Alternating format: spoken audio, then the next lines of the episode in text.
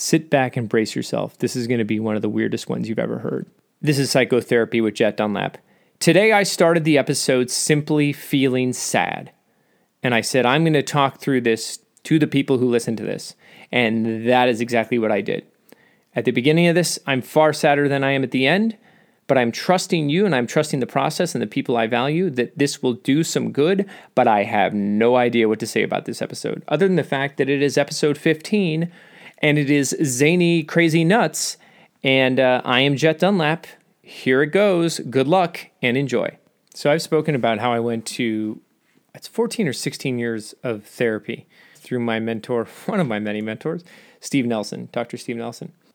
And I talk about that right now because I've found myself today and yesterday just when I started doing this, I talked about the difference between sadness and depression, and I'll run through that again. It was one of the things that got me into this show because of an interview I did. Sadness. Sadness is something we all feel. Sadness is when you're a kid and you drop your ice cream cone on the ground, probably one of the saddest things that any of us could experience. And it actually happened to me. I'm sure it's happened to you too. It's like, what? My ice cream was taken away from me by gravity? How dare you? That is conditional. So, sadness, uh, you don't get what you want, you had a bad day at work, that's sadness. Depression is a perpetual state of that. I wake up in the morning and I feel like I dropped my ice cream cone. And I didn't because I don't wake up with an ice cream cone. I guess maybe if I did, that might even be able to cure sadness, but then, or depression, but then I would be out of shape and I'd be sad again. So that's my easy definition. And that's one of the things I said in the interview that was the catalyst for this podcast and has seemed to resonate with people. So now that we have that out of the way, yesterday, walking around my property. We're always doing some kind of maintenance. I mean, I think it was like raking leaves and getting ready for a camping trip. So we're cleaning up our trailer, getting our car ready. And I'm just overwhelmed by it. I'm just sad. I just feel depressed. It just comes over me like a wave. And it's always kind of present, but sometimes I can relegate it to the background. At this point, it was yelling in my face. It's like, hey, listen up. Here's depression. It's here. Well, I just said that. Here we are, pay attention to us. That's what depression says.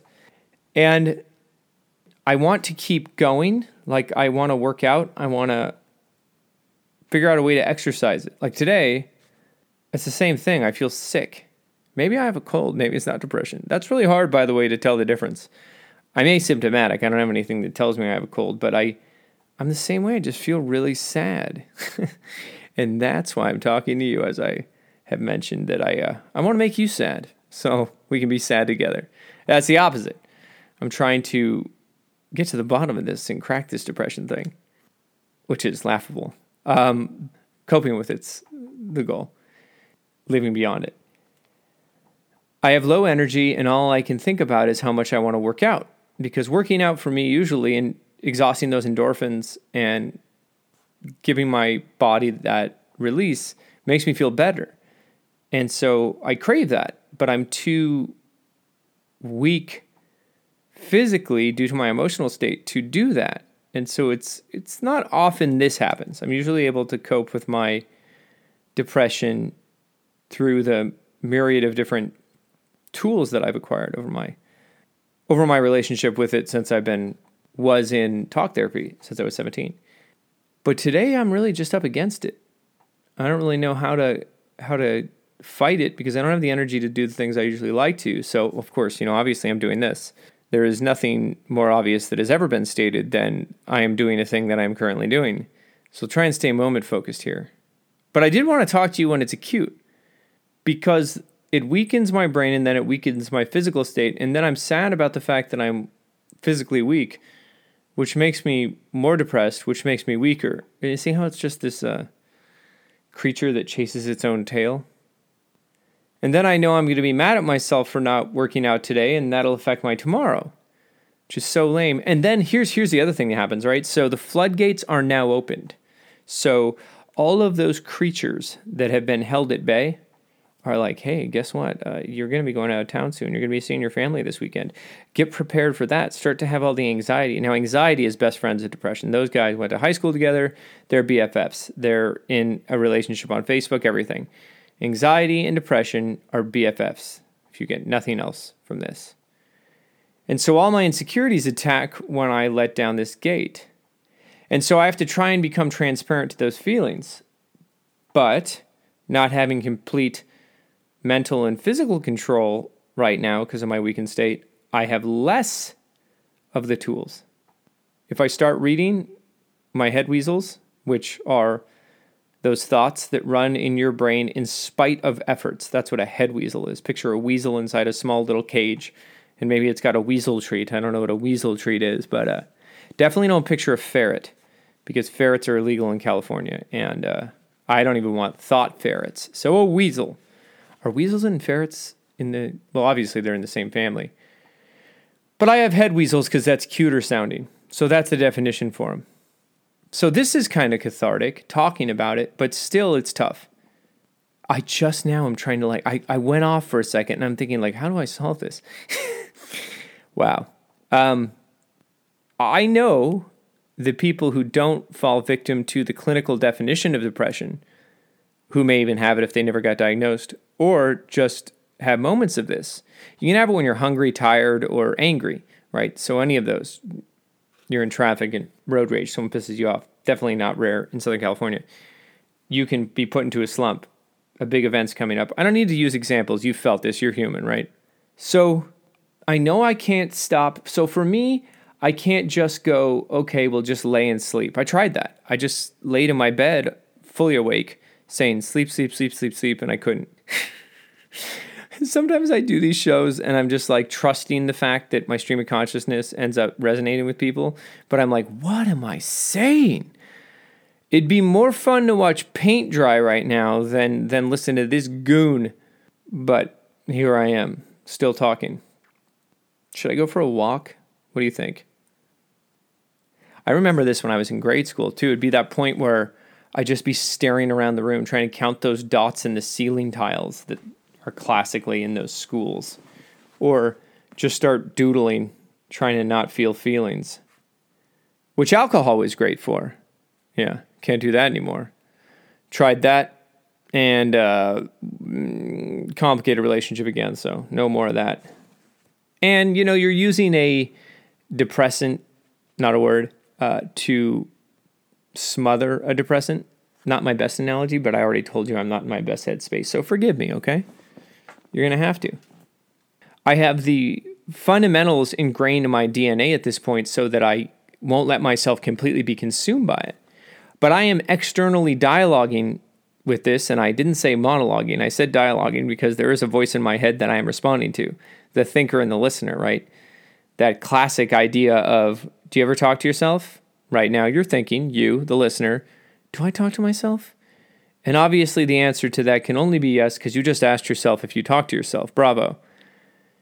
So I'm trying to talk to the listener in my head saying it's okay to feel this way. And then my listener says, You're a jerk. Go work out, you lazy bum, you no good. And there's a lot of vulgarity in this because that's how my that's how my talker talks. He's just a jerk. And he a lot of his voice is my father, so let's go ahead. You know, so uh, stop being such a wuss. You're uh, you're um, not you're you're not sick. You're not unhealthy. You're not depressed. Depression is what uh, weak people define as sadness. Get out of this. Walk it off. Um, you're going to be fine. Uh, why are you depressed anyway? You have everything you'd ever want. You have a great life. You don't have to do anything. Your wife is beautiful. Get over it. And that's willpower. Sounds like a horse that Gene Autry drove. Drove? You don't drive horses. You ride horses. You drive cars. Now that's established. We can move on. Willpower is one of those things that, as a man, I was really taught to be the only coping mechanism for feelings, right? So if you feel weak, you feel sad, don't cry, you loser, you a lot of derogatory things that I don't want to go into. I want to keep this show as PG as possible so even kids can listen to it. I love cussing, by the way. I haven't mentioned this before. I love, love, love cussing. It's cathartic for me. But I have made great efforts not to do so in this show because I want this to be able to be something that everyone can listen to. So, willpower as a man was that whole concept of walk it off. You can't feel feelings. You shouldn't think this way. You shouldn't be this way. A real man is tough. And I was that. And I still am that. Um, and I say that with pride. Do you hear that? Here I am talking about feeling feelings. And I still have to explain to you, a person I'm not even meeting or seeing or doing anything with, that, hey, man, I'm still a man. Don't you question me, person that doesn't exist that I see, that I don't see, um, that I see, huh? I hope not. Because that is so ingrained in me, you know? You can't show emotion. I didn't cry when my grandfather died. I didn't cry when my friend died because there's still that thing on my shoulder, that little devil on my shoulder saying, man, don't cry. You can't. And I don't know that feeling that way or physically crying would be as cathartic for me as one would think or is perceived in some psychology and also in movies. But I will tell you that I'm not supposed to admit the things I just admitted to you. I know that. I know that for a fact. Men are definitely not supposed to talk about being depressed. That is not what guys do. You know, the strong silent type. That is what you were taught. I used to envy my father when I was a kid because what I knew growing up was that my dad was someone that all the women thought were attractive. Wait, no, not were. That plural doesn't make sense. The women I know growing up that my aunts and people and might say that he was the guy that uh, all the ladies liked. He was a you know star football player, really really buff, um, and was silent, and that was a quality that he possessed. And I remember there were certain guys in grade school and high school who were silent, and the girls paid attention to, and you know, uh, men wanted to be him, men uh, men. men wanted to be him and men wanted him. Where did I go to school? My God, if you were listening to this over all the episodes, you would think this guy is clearly a closeted homosexual. I am not, as far as I know. If I wake up tomorrow gay, that's something I'll deal with. But right now, I, I've been living happily as heterosexual my whole life. But I do have a lot of those Freudian slips, man. And I also wear a Freudian slip. Freudian slips, sponsor of psychotherapy. Wow. And it's therapy. That's a whole thing. Anyway, men wanted, no, damn it. Women wanted him. Men wanted to be him. And when I was in grade school and high school, I'm like, I want to be that guy, which my God, that is that is the most insane thing I ever tried to be silent. My wife and I were coming back from her yoga class, as I mentioned yesterday, and we were getting in kind of an argument because I was telling her how she should be because I believe that I have the answer to everything, and uh, and I'm wrong, so no, I can admit it. And so I thought I'm not going to talk to her because she's being mean, and it was very hot outside, so there were a lot of reasons. And she's not a mean person. If there's ever anyone mean in our relationship, it's me because I'm the dummy, and uh, that's not because she beats me. not that that's funny. It's not. But um, so we're driving home, and I'm like, I'm not going to talk to her. I'm going to do the old silent treatment, which, ugh, it's like trying to get a dog to stop barking at a squirrel. It's impossible. I am the dog in this situation, and my words are squirrels. I, I, the silence was so palpable when we were driving. The lack of my voice was like a person had been removed from the car that is ever present. So becoming that stoic silent type in high school and grade school was not easy for me. But it's something I strived for because that was what was the ideal. That was was presented to me. Those were the cool guys, even in movies growing up. A talker who talks about his feelings openly, all that stuff, that just was no kind of man I grew up with. And long before it was cool to be this, I ended up being it because it was the only way I could cope with myself. So now, God bless the millennials, they have created an environment where it's okay to do that. I remember the first time someone said to me, and I was talking about some abuses that existed in my childhood, and I won't go deeply into that right now. But um, and someone like celebrated me for talking about it openly, and it was because there was a deep conversation that was going on late at night, and there was probably a room of three or four people, and they were all younger than me, and I'm like, and they're like, wow, I can, you know, good for you, and I'm like, good for me. I thought it was I thought it was a horrible thing to do that. Man, did I just go from all that comedy to talking about abuses in my childhood? Well, it's psychotherapy, so you're getting it. Whoo! But I'm feeling better. And this is not the first time that I have illustrated. And that's what I try and do. I, I try and illustrate instead of just trying to explain. What I have illustrated, and if you listen to the beginning of this, I don't know how long this is, I'm not going to try and look. I started out really sad and depressed and low energy, and now listen to me. Why do I feel better? I'm talking about it. And I was even contemplating with my wife that there is a book that I will not write. I, I hope I write it. I'm going to use the secret. Secret. Help me write this secret. So let's see if that works. Um, there's a book that I thought about writing, which is kind of self therapy in the sense of talking to yourself, the speaker to the to the receiver. In the you know, again, you think something in your head and then you either act on it or not. But the thing that's has the ability to act on it or not is you. Almost self therapy, right? And that's what I'm doing right now. I'm talking it out. If there's any lesson that I have illustrated, it is that the suppression of this emotion is toxic. And something that I learned at a very young age, even when it wasn't cool to be a person who talked about their feelings, I was that guy. Even if it got me into trouble, even if it got me in fights, I did it. I can't let that boil up. I had too much emotion as a kid to suppress. And if I tried to, I know I wouldn't be alive today. That's just straight up. So you need to share it with someone, someone you love, someone who loves you, or someone that you trust. And if you don't have that, a pet. You know, sometimes I talk to my dog, not usually about my deepest feelings, but I could if I wanted to.